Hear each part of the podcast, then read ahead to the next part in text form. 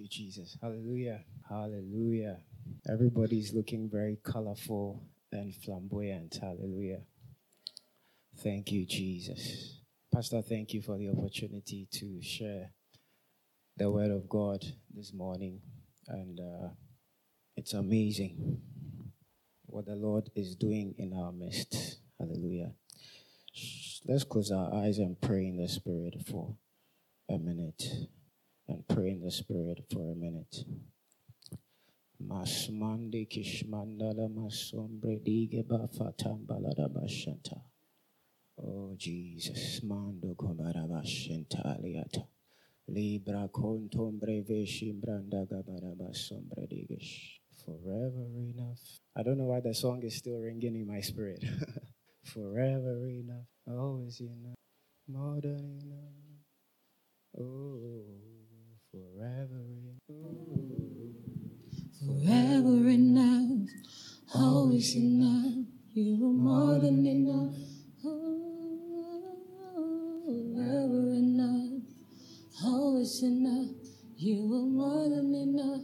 Forever enough, say forever enough, always enough. You are more than enough. You know, You're in, in, in, forever enough. when you read some from Psalm 125, the Bible calls titles those group of psalms the song of degrees or the songs of ascent. Those were songs that they sang whilst they climbed and ascended to the temple. When they moved from the from the quarters of the woman into the quarters of the Israelites, there were 15 steps, and so there are 15 chapters. Once they step on one, they sing one, they step on one, and they are ascending. So songs are mediums and channels by which we just ascend, we just arise. So when you are singing songs like this, you are just lifting yourself up. You are lifting yourself up from any place of lack, uh, scarcity, to that place where God is more than enough. Where God is more than enough. Always enough. Forever enough. Oh. Forever enough, always enough. You are more than enough. You're forever enough. Say forever, always enough. More than enough.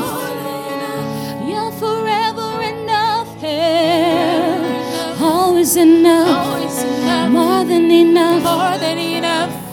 Forever enough. Yeah. Forever enough always enough. You are more than enough in any situation. Forever enough, always enough. You are more than enough in any situation. You're forever enough, always enough. You are more than enough. Jesus, you are forever enough, always enough. You are more than enough. You're forever enough, forever enough. You are more than enough. You are more than enough. Thank you, Jesus. Oh, hallelujah. Always enough. You are more than Thank you, enough. Jesus. Always enough. God is more than enough. Amen. He is more than enough. He's our sufficiency. You know, there's different forms of government as, as we know it. If you've done a little bit of government, you realize that there are different forms of government. There's democracy, there is autocracy, there is uh, theocracy. But then Paul uses this word in the New Testament very often when he talks about being content. And then he used the word he used is a form of government or a form of governance. And that is called autarky. Autarky. So the way there is democracy, there is theocracy, there is also autarky. And that form of government actually describes the economy of that government. And what that government actually means is what we always read in Second Corinthians chapter 9. Possessing enough to require no aid nor support. Possessing enough to require no aid nor support. It's a type of government where they are so wealthy, they are so rich, they don't need any external aid or support from the outside. They are self sufficient. And that is what God uses to describe the kingdom of God. Hallelujah. The kingdom of God. And so we are in a kingdom that cannot be shaken. More than enough. Self sufficiency. We don't need anything from the, the kingdom of darkness. We don't need anything from the outskirts of the kingdom of, of God, from, from the outside the kingdom of God. Our sufficiency is in God's kingdom, is in serving His will and His purpose. Hallelujah. And He's the one that will sponsor His will in our lives. Hallelujah. So, as I'm singing the song, these are the thoughts that are coming to my mind. And I feel like even if it seems like there isn't enough around me, my mind is just glued to the circumstances, but as I sing, I am lifted, I'm ascending to the place, the thoughts of God that He is my sufficiency. And I have what I need and require in Him. No aid nor support from the outside, from within Him. Hallelujah. So we, we don't have to be shaken, we don't have to be fearless, we don't have to follow the, the lines and the dictates of the economy of this world. We need to, God must help us to think differently, to detach our minds from the, the economy of this world. Hallelujah. Hallelujah. Today I'm stirred to, to bring a certain thought to you. These are not necessarily new things that you've heard, but I believe we need to be steeped in them. We need to be grounded in them. We need to be established in them. Because God's goal is to build you and I. God's goal is for us to rise to that place where we are grounded, we are steady, and we are built for His glory. Hallelujah. And so I want us to look at a scripture in Titus chapter 2.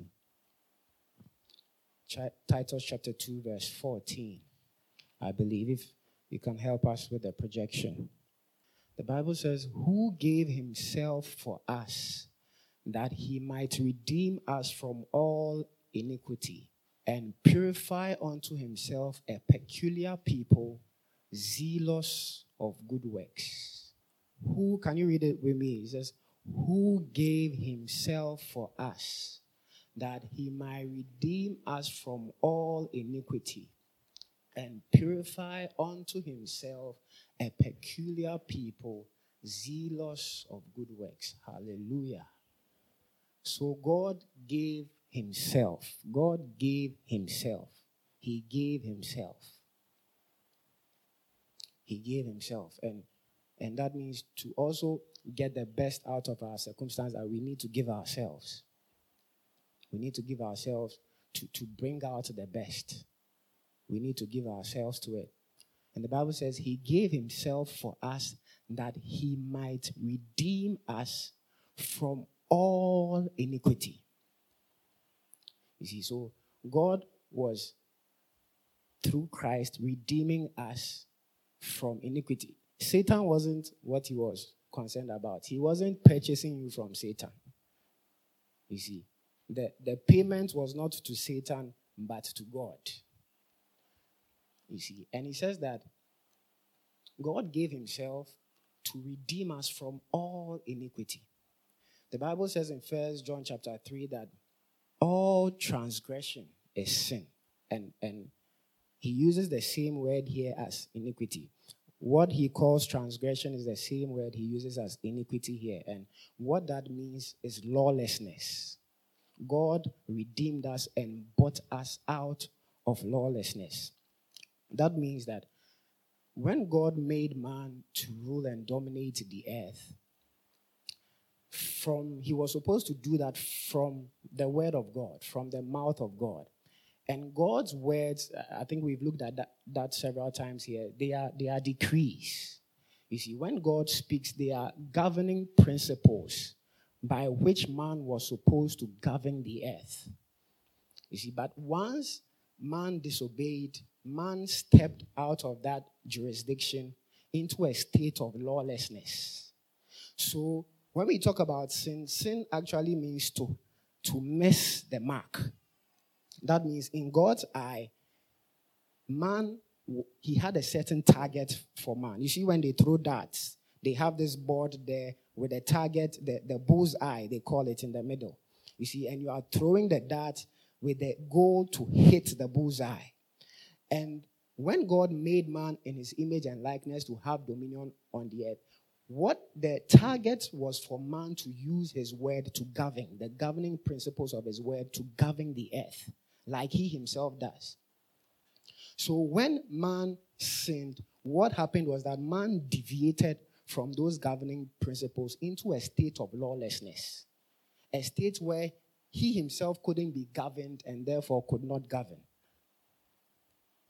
And the Bible says that he gave himself to buy us back out of that state of lawlessness.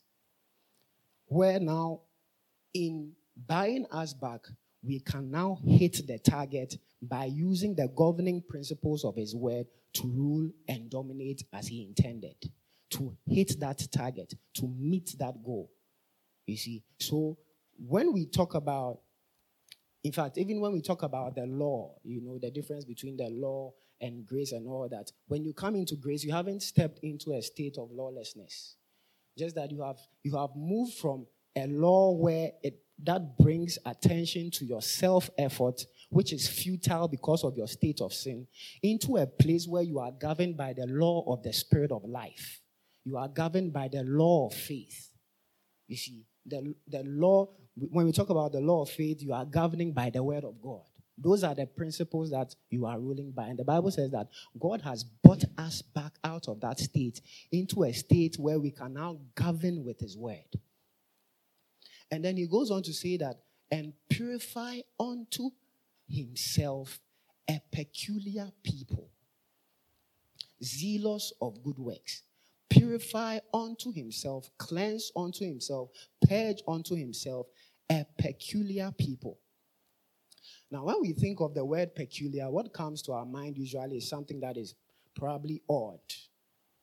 You know, something that is odd, something that is unusual. But even though that, that idea is being communicated here, are you following, please?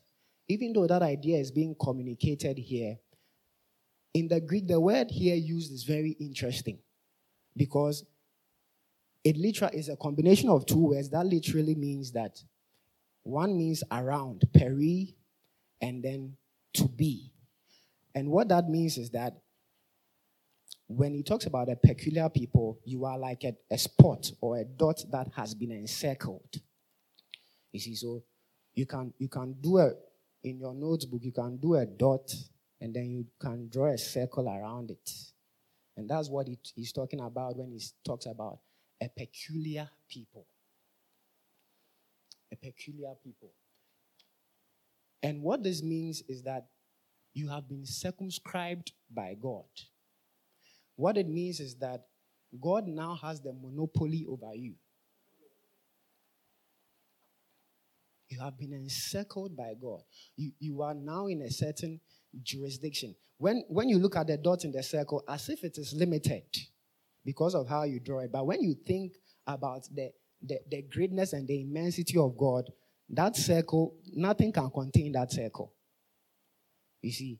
So when he says that you are a peculiar people, God has the monopoly over you because you are his possession. You are God's prized and very own possession. And that's what he means by he has purchased unto himself a peculiar people.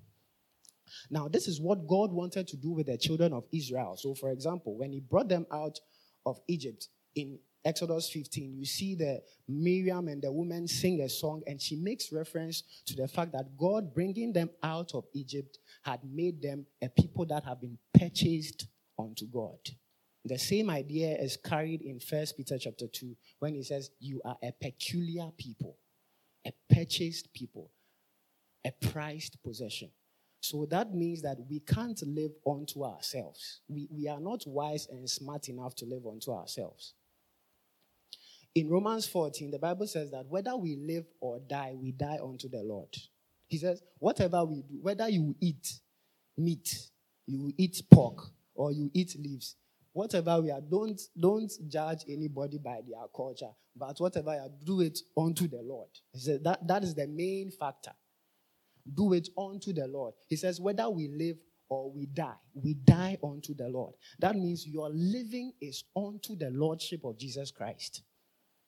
And even your death is unto the Lordship of Jesus Christ. That is, if Jesus tarries. Even your death should be unto the Lord. How you check out of this world should be unto the Lordship of Jesus Christ.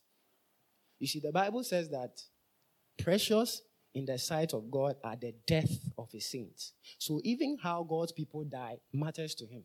When Moses got angry and misrepresented God before the, the Israelites, for that reason, God said he wasn't going to see the promised land. And you know what God did? The Bible says that his, his natural force was not abated, his eyes were not dim. You know, when he says it wasn't abated, it means that his bones were not lacking moisture.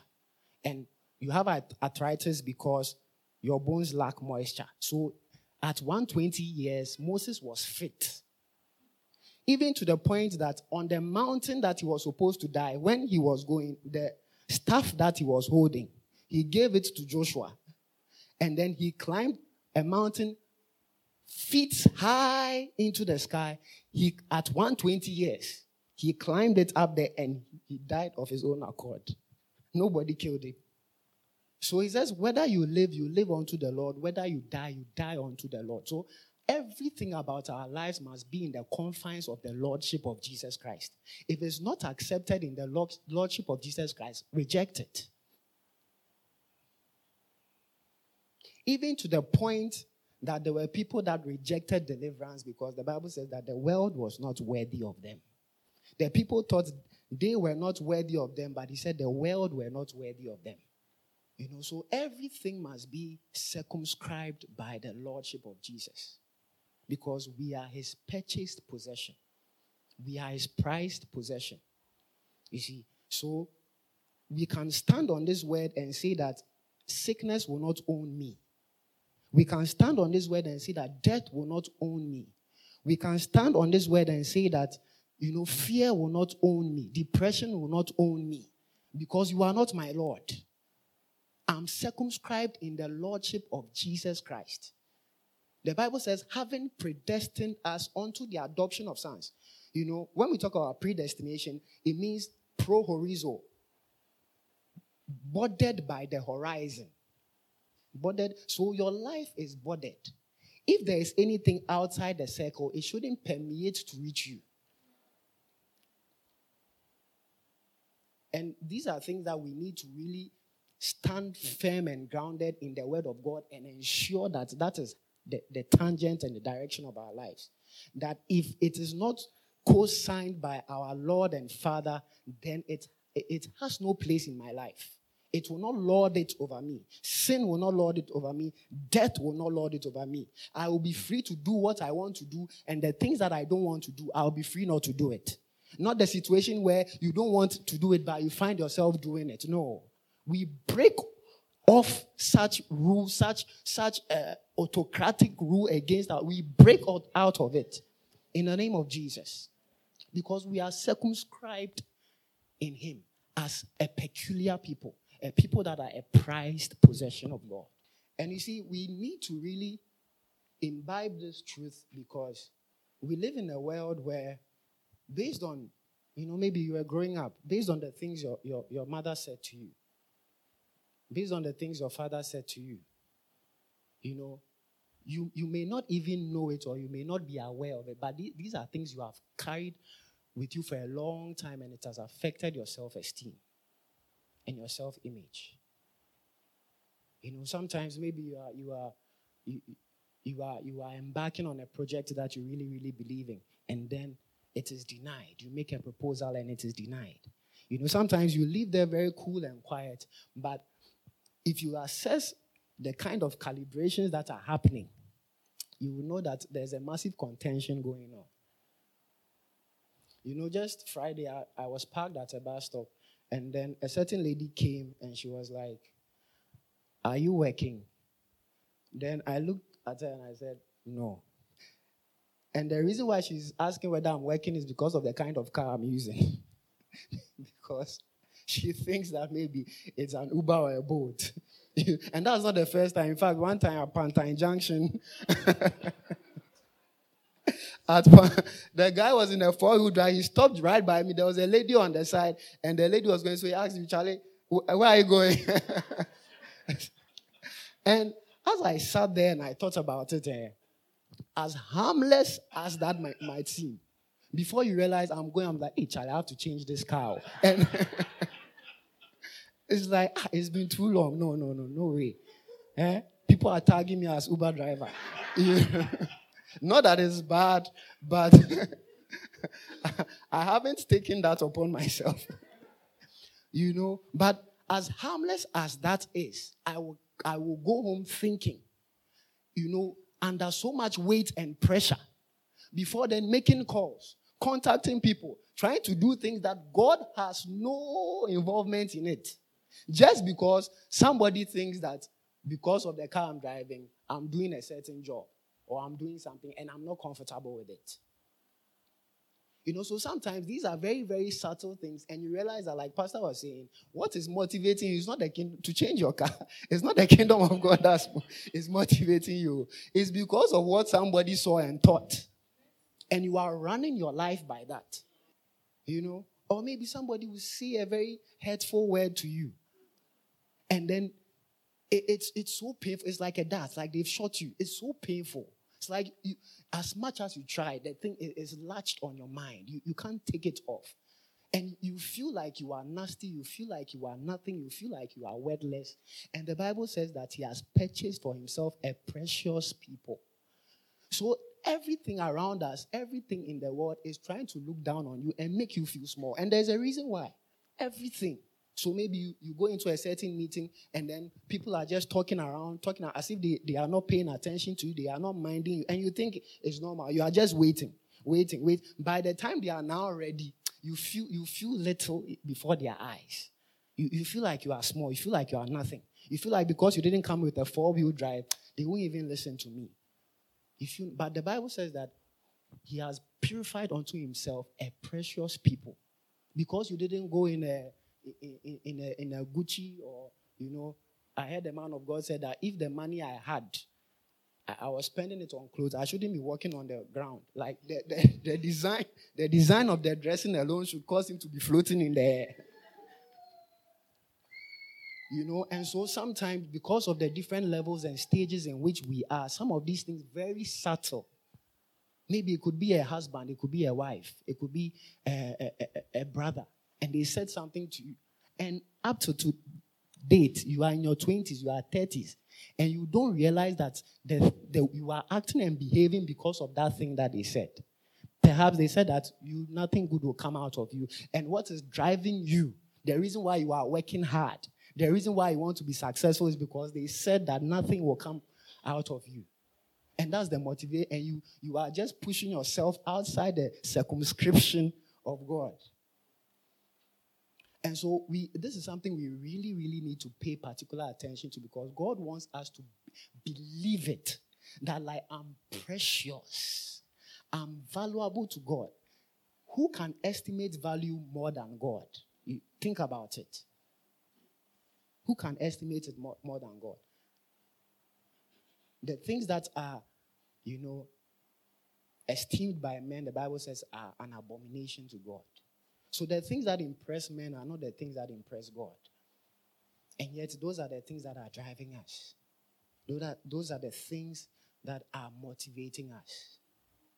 You know, but God wants us to believe that we are a prized possession. We are a prized people. We are very valuable and very cherished in His eyes. Very valuable and very cherished in His eyes. Can we look at First Peter chapter 2? maybe let's look at verse 6. First Peter 2, verse 6. Or let's let please let's look at verse 1, please. Verse 1. Let's look at verse 1. Something very powerful there. It says, Wherefore, laying aside all malice and all guile, and hypocrisies and envies and all evil speakings, as newborn babes, desire the sincere milk of the word that you may grow thereby. Desire the sincere milk of the word that ye may grow thereby. You know, he talks about a desire, a passion, a drive for the milk of the word. He said, If you have tasted of the goodness of God or you have tasted of the grace of God, desire the sincere milk of the word.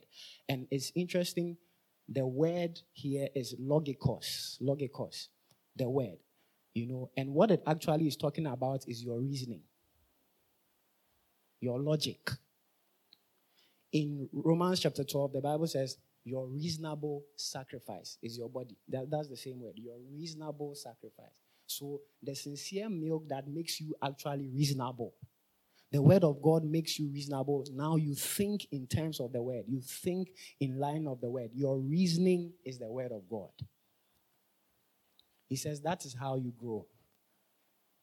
So your growth has a lot to do with what the word of God does to your way of thinking. You see, and that's why he says that we should put aside all naughtiness and superfluity in James 1. And he says, receive with meekness the engrafted word. The word engrafted means the implanted word, which is able to save the implant. So it's not just the word lying around. It's not just the word you heard somebody say. It is the word that is planted and sown. That is the one that is able to save your soul save how you are feeling, save how you are thinking, and even save the things that you will choose or decide on. The logic of the word is how you grow.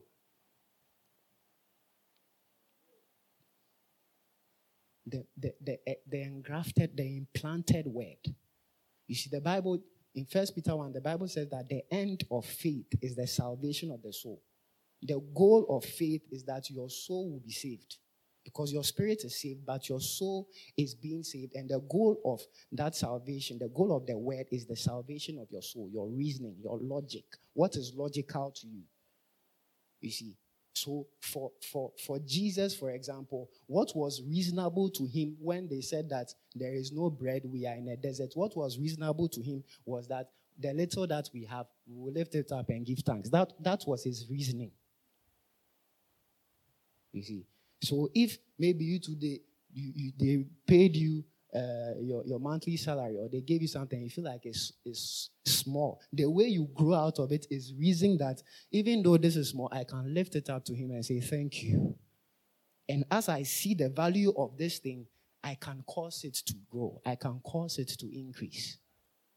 You see, he didn't act like that by accident. He had to, it, it was his reasoning. Even though Jesus was the Word of God, because he came as a man, he was the Word of God. He knew the Word. Because he came as a man, he had to actually study the Word of God. He had to learn it as if he didn't know it, as if he wasn't the Word. Yet he was the Word, and yet he had to learn it.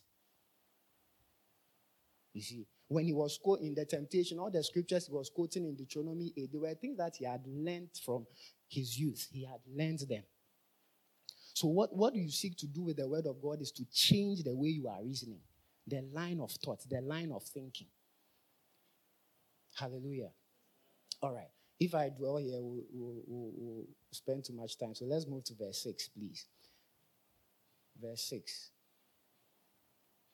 First Peter chapter 2, verse 6.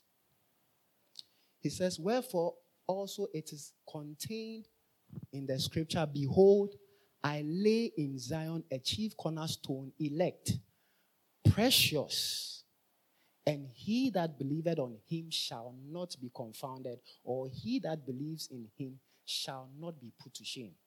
When you read the previous verses, he said this is the, the cornerstone that David was talking about in the book of Psalms 118. And he says, when that stone came, it was rejected by men. They examined that stone and then they rejected that stone. And so one of one of the things that seek to attack our value and estimation of ourselves is rejection. I don't know if you've tried to preach some, to somebody and you feel like I I have what will help you. I have what will save you. And the person just dragged you like a dirty mat on the floor like that and just went away. And then you are you don't even feel like talking to anybody again. You don't feel like doing because of the rejection.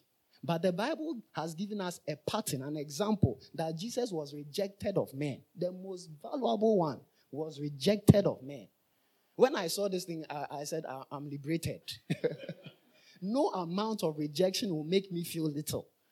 Even if I'm rejected, it doesn't mean that I'm not precious because the Bible says that the stone, the elect, which is precious, yet it was rejected. So if you are denied and rejected, that doesn't mean you are not valuable per se. You see, that doesn't mean you are not valuable. Because he likens us to the same stone, the living stone. And he says, He that believes in him will not be confounded or will not be put to shame. In this part of the scripture, he was trying to tell us that just as Christ is the foundation stone, we are living stones that are being built up on this foundation stone. And what that means is that we have now we partake of that same lot. We are part of that same building. And he says that he that believes in him will not be put to shame. The same way Jesus Christ will not be put to shame, you too, you can determine that, Lord, even though I have been rejected, even though they've bounced me, even though I have been denied, I will not be put to shame. The Bible says in Hebrews chapter 12, it says, looking unto Jesus, the author and the finisher of our faith. In fact, before that, he said that, he says, looking unto Jesus, the author and finisher of our faith. So even though he talked about Adam, sorry, Adam, because of his fall, he wasn't included in the list.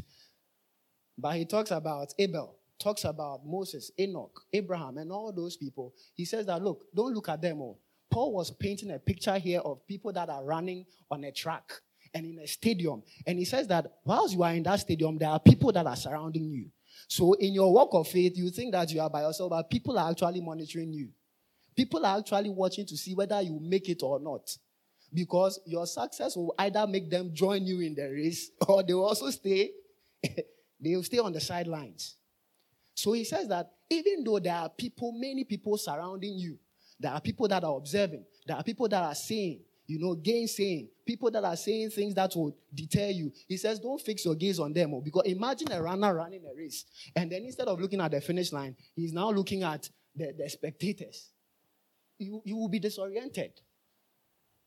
But then he says that shift your gaze from all of those people on the on the sidelines and fix it onto Jesus, the author. The, the word author means he's the chief leader.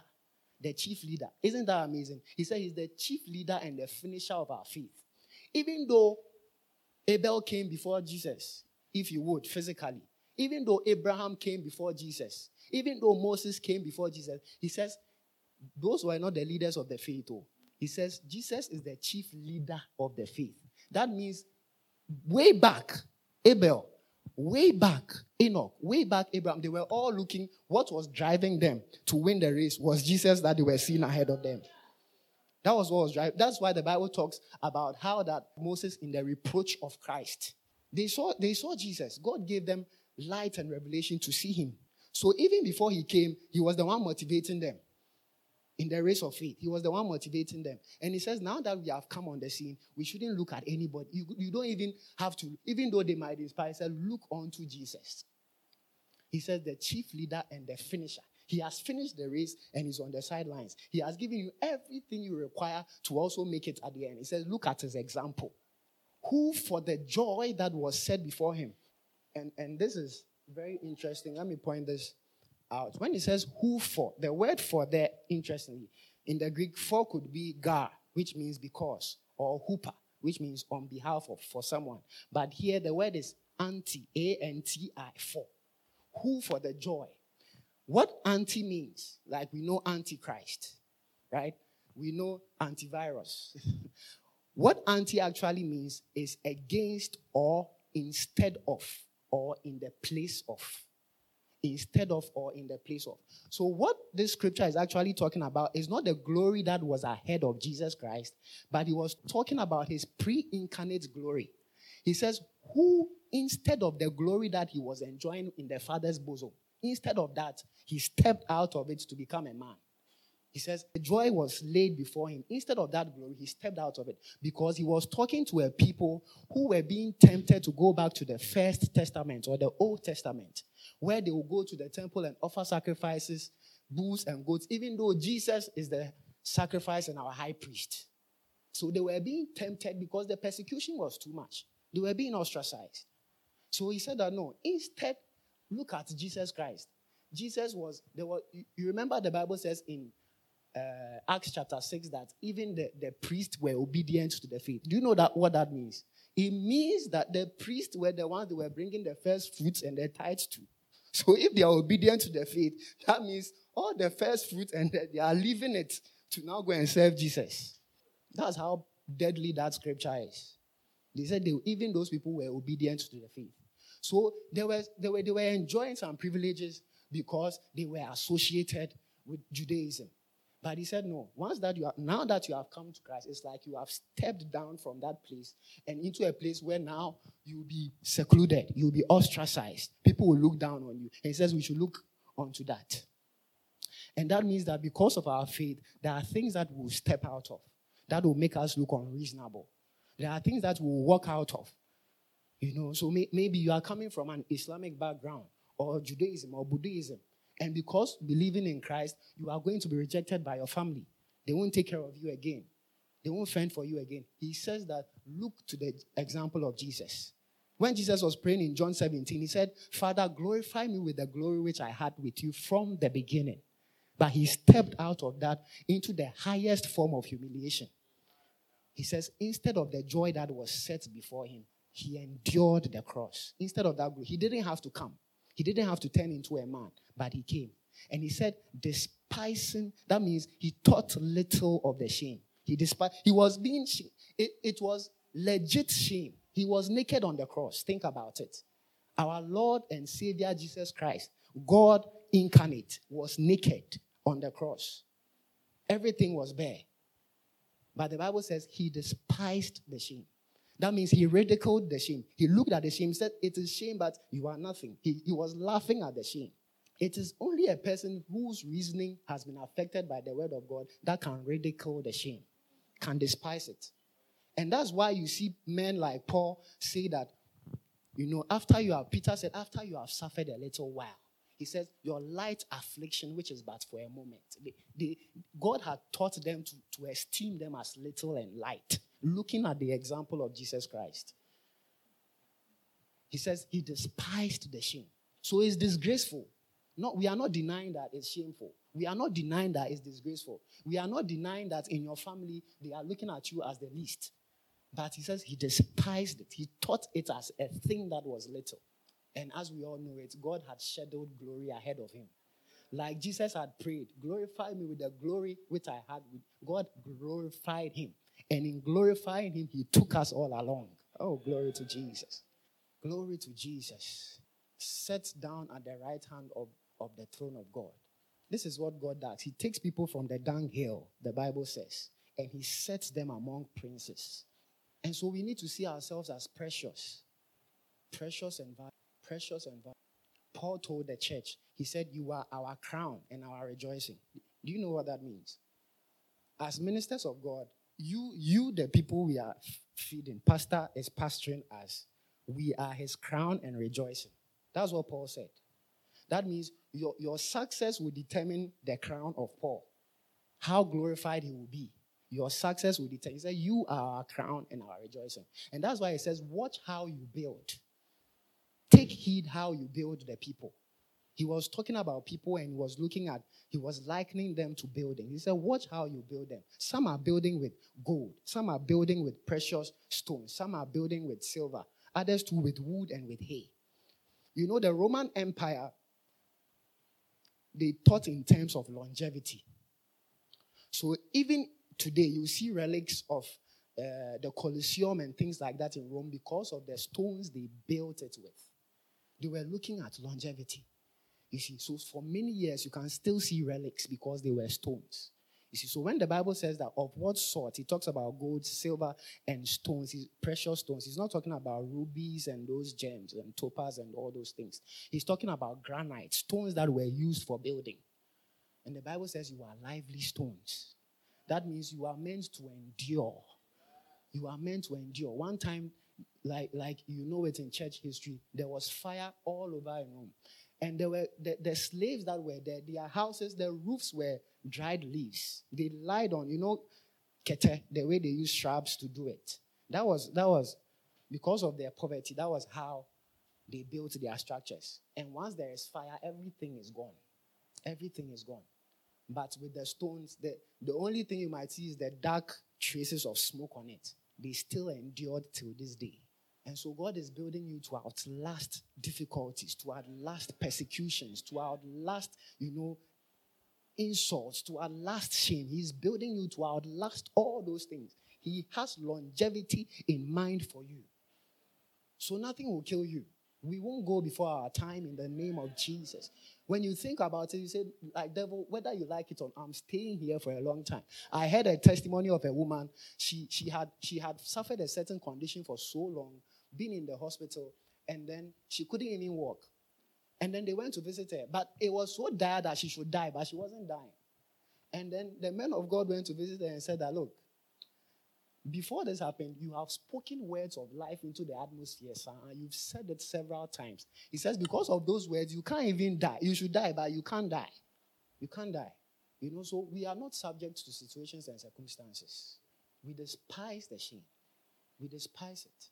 It's small, it's small, it's small. And you are you are sitting there, no, nobody knows what you are going through, and you are saying it's small. They don't understand. You are saying it's small, it's small, it's small. Then you laugh small, then you say it's small, it's small. Then you are laughing small, it's small, it's small, it's small, it's small. I, I'm despising, I'm looking at Jesus, who the stone that was rejected, yet he was precious. I'm rejected, but I'm precious. They didn't accept my proposal, but I'm precious. They didn't accept me in that school, but I'm precious. In the name of Jesus and I, I will stand the test of time. The reason God is building us is because He knows that there will be trials, there will be heat. You know, but he, he says that I'm building a kind of people that can stand in it, no matter the situation, no matter the state, you will be able to stand. You'll be able to stand. And that's why we need to grow up here. Our reasoning must come to that shift to that place where I'm not going down. I'm not going down. I'll be here for a long time. You know, the devil is very persistent, but we need to uh, outdo his persistence. He says, No matter what you do, I'll be here for a long, long, my, a mighty long time. My business will be here for a mighty long time. Kontas kapale. Simbros kapande shakaya. It will be here for a very, very, very long time. No. They have diagnosed me with what? No way. I despise it. I look down on it. I look down on it. I'm seated above you. I look down on you in the name of Jesus. It says, despising the shame. Can we go to First Peter chapter 2, please? Verse 7. Oh, he says, Unto you, therefore, which believe, is he. In the King James, it says, Unto you, therefore, which believe, he is precious. But when you look at the revised version and the amplified version, it says, Unto you, therefore, which believe, he is the preciousness. Or unto you, therefore, which believe, is the preciousness. Unto you that believe, if you have the revised version or the amplified version here, it says, Unto you that believe is the preciousness. What he's saying is that just like you have been integrated into Christ as a stone, the same value and preciousness the Father ascribes to him is the same one he ascribes to you. So he has imputed the preciousness of Jesus unto you, such that the same way God loves Jesus is the exact same way he loves you. And he says, Unto you is the preciousness. And he says, But unto them which are disobedient, or unpersuaded, he says, the stone, the stone which the builders disallowed, the stone that they rejected, the same is made the head of the corner. So you might be disallowed, you might be rejected, but you are climbing up. You are climbing up to be the head. You are, you are looking at the example of Jesus. You are climbing up. We are looking unto him on this race. We are climbing up. We are climbing up. You know what Paul said? He says, You know your calling. How that not many, oh Jesus. He says, not many wise according to the flesh, not many mighty, not many noble are called. That's amazing. When the Bible talks about nobility, the eugenics, that means those who are of good birth, they were born well. If you look at, if you trace their family tree, they were born well. You know, like the word eugen, it means you have good genes. You were born well. These are aristocrats. When you see the family from whence they are coming from, you, you know that they have to succeed in your definition of success. You know, those who are coming from royal lineage, royal families. Those are the people he was talking about as the no. He said, not many. God has room for them. But because of their self, you know, trust and belief, there is very li- little room for. It says not many, very few. People like Joseph of Arimathea, Nicodemus, who were looking for the kingdom. Very few of such people. So there is room for them. But he said, not many. He said that, that not many of the noble. But he said he has called you to confound the wise. Those who are intelligent, he has called you, you. Ah, Jesus. What he's saying here is that even though you are not from an aristocrat, aristocracy, from a royal line, God can pick you, call you out of a place of insignificance and use you to, to confuse people who are learned. People who should be making it. Like he's using you to confuse. They think of, they can't wrap their heads around it. They can't wrap their heads around it. They can't wrap their heads around it. He says to confound the wise. It's like ah, when we look at it, when we think where you are coming from, you shouldn't get here. Oh, there is no room for you for in this place. There is no place for you. Look at where that, that village bunch I say that you are coming from. You should remain down there. But it's like ah, he's even his English, his accent. It's like you know, they, one time they said that how come this man knows letters? They looked at Jesus, they, they, they, were expecting him to be in their class. I mean, they went to the synagogue, they went to the best school. They said, ah, How come this man is teaching amazing things and he doesn't know letters? The Bible says they looked at them and they perceived that they were ignorant. That means they were, excuse me to say, morons. The, the word the word foolishness actually in First Corinthians 2 is morons. It's like you are you are dunce. You you are, excuse me to say, dumb. You are daft. But it's like, ah, you know, the Holy Ghost can work on you in such a way that back then you weren't that smart, but you don't know. As you started meditating in the Word, as you started praying, you, you just don't know. Like your memory, something has happened to your memory. Like something has happened. Something. Something. Hmm. Thank you, Jesus. God, God is trying to help our, our confidence because we need it. We need it in a hostile and volatile world. We need it. You know that that's, that's how God plans to govern the earth with his kingdom. When you read uh, Matthew chapter 13, verse 45, in verse 44, he talks about a man that sold everything he had to buy a treasure in a field. He bought the whole world to buy the treasure in the field. But that, that actually is talking about the Israelites. Because one time, one day, even though they rejected, in fact, in Romans 11, Paul said that all of Israel will be saved. Even though they rejected him, he still sees them as a treasure. He has a, a plan and purpose for them. So we, we don't have to despise them. That's what Paul addresses in Romans chapter 9 through to chapter 11. But when you go down to verse 45, can you go to verse 45? He says the kingdom of heaven, again, the kingdom of heaven. When we talk about the kingdom of heaven, simply put, he's saying the reign and rule of God in the heavens coming down on earth. You see, governing the earth so that the earth becomes a reflection of heaven. And he says the kingdom of heaven is like unto a merchant man seeking goodly pearls goodly pearls.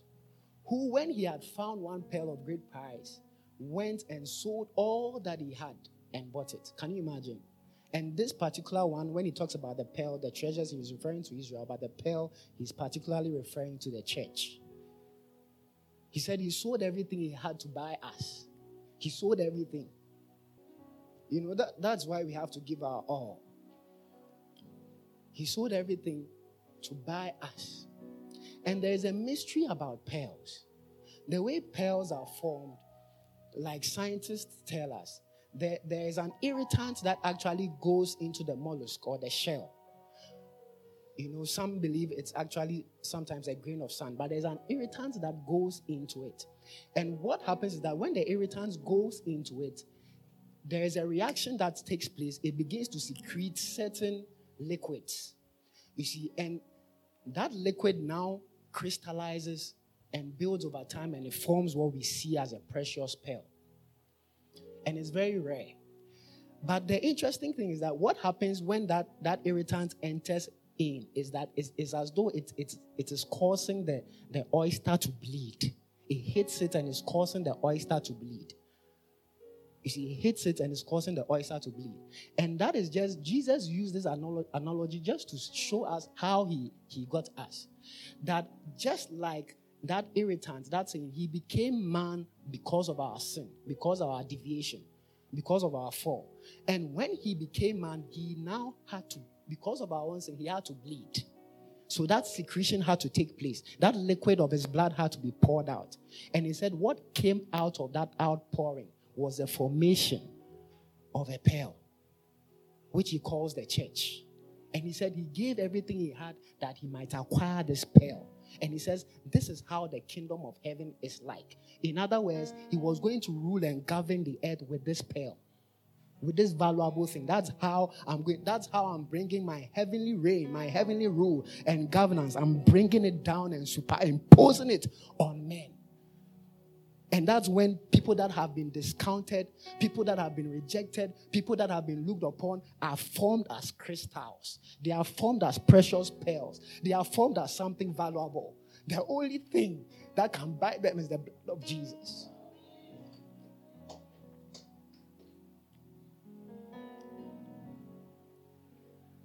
I think our time is up.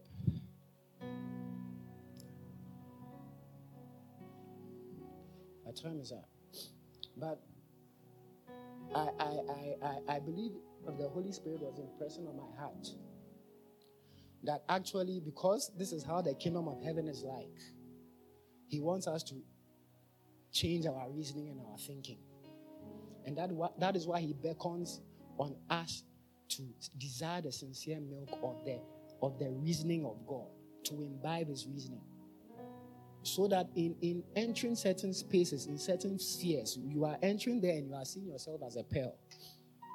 Even though you are not wearing the best clothes, even though you are not driving the best of cars, you are going to govern there as a pearl.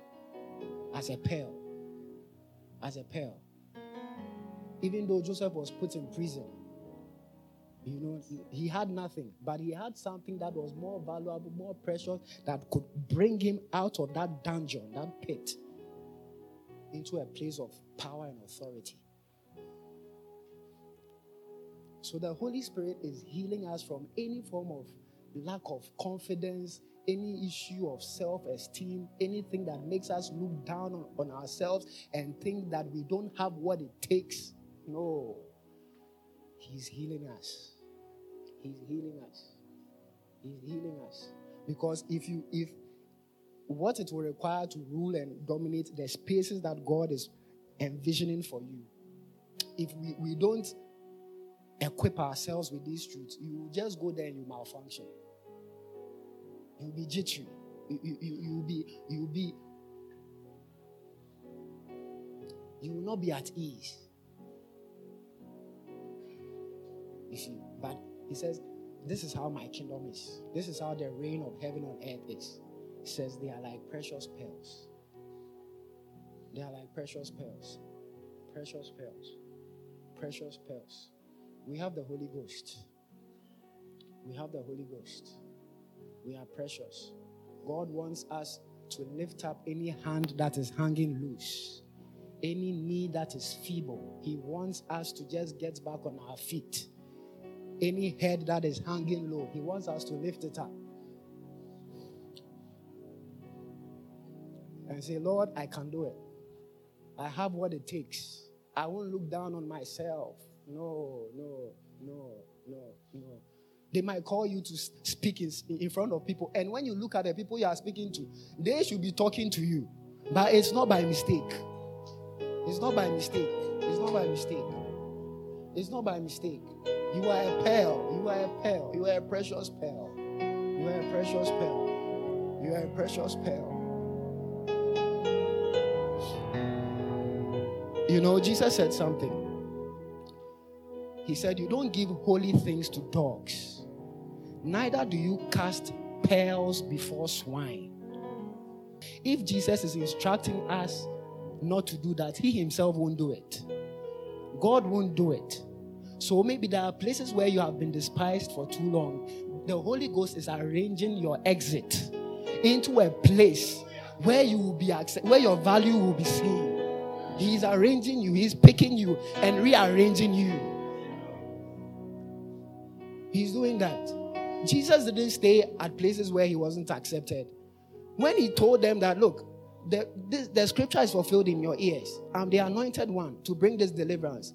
The Bible said, How can you be this one who is coming to deliver us? How can you be the Messiah? But we know you. Your father is Joseph, your mother is Mary. We know you. How can you say you are the Messiah? In fact, they said that when the Messiah comes, we won't know where he's from. That's such a lie. The Bible said in Micah 5 that he will come from Bethlehem. He says in the Sea of Galilee, he, he gave descriptions of where he will even be doing. So they, they were pushing him to the end of the cliff. And the Bible says that he going his way, he went through their midst. And God is going to orchestrate such movements that you've been pushed to your limit, but you turn and there is a way in their midst. A way in their midst. Jesus.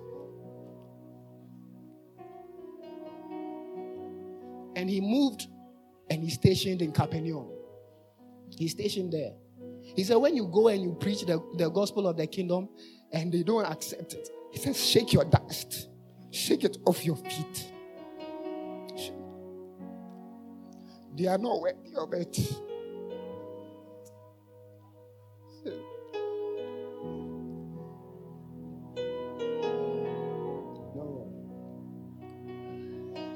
So there are places we've been at.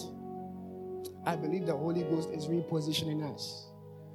Places you've been despised, places you've been looked down on, places you've been rejected, even though you are a precious stone. God is picking you and is placing you. He won't leave you at a place where pigs will trample you under feet. No, no, that is not your place. The place God has given you is that your enemy, his enemies will be under your feet, not they trampling under your feet. No. So that shifting is taking place.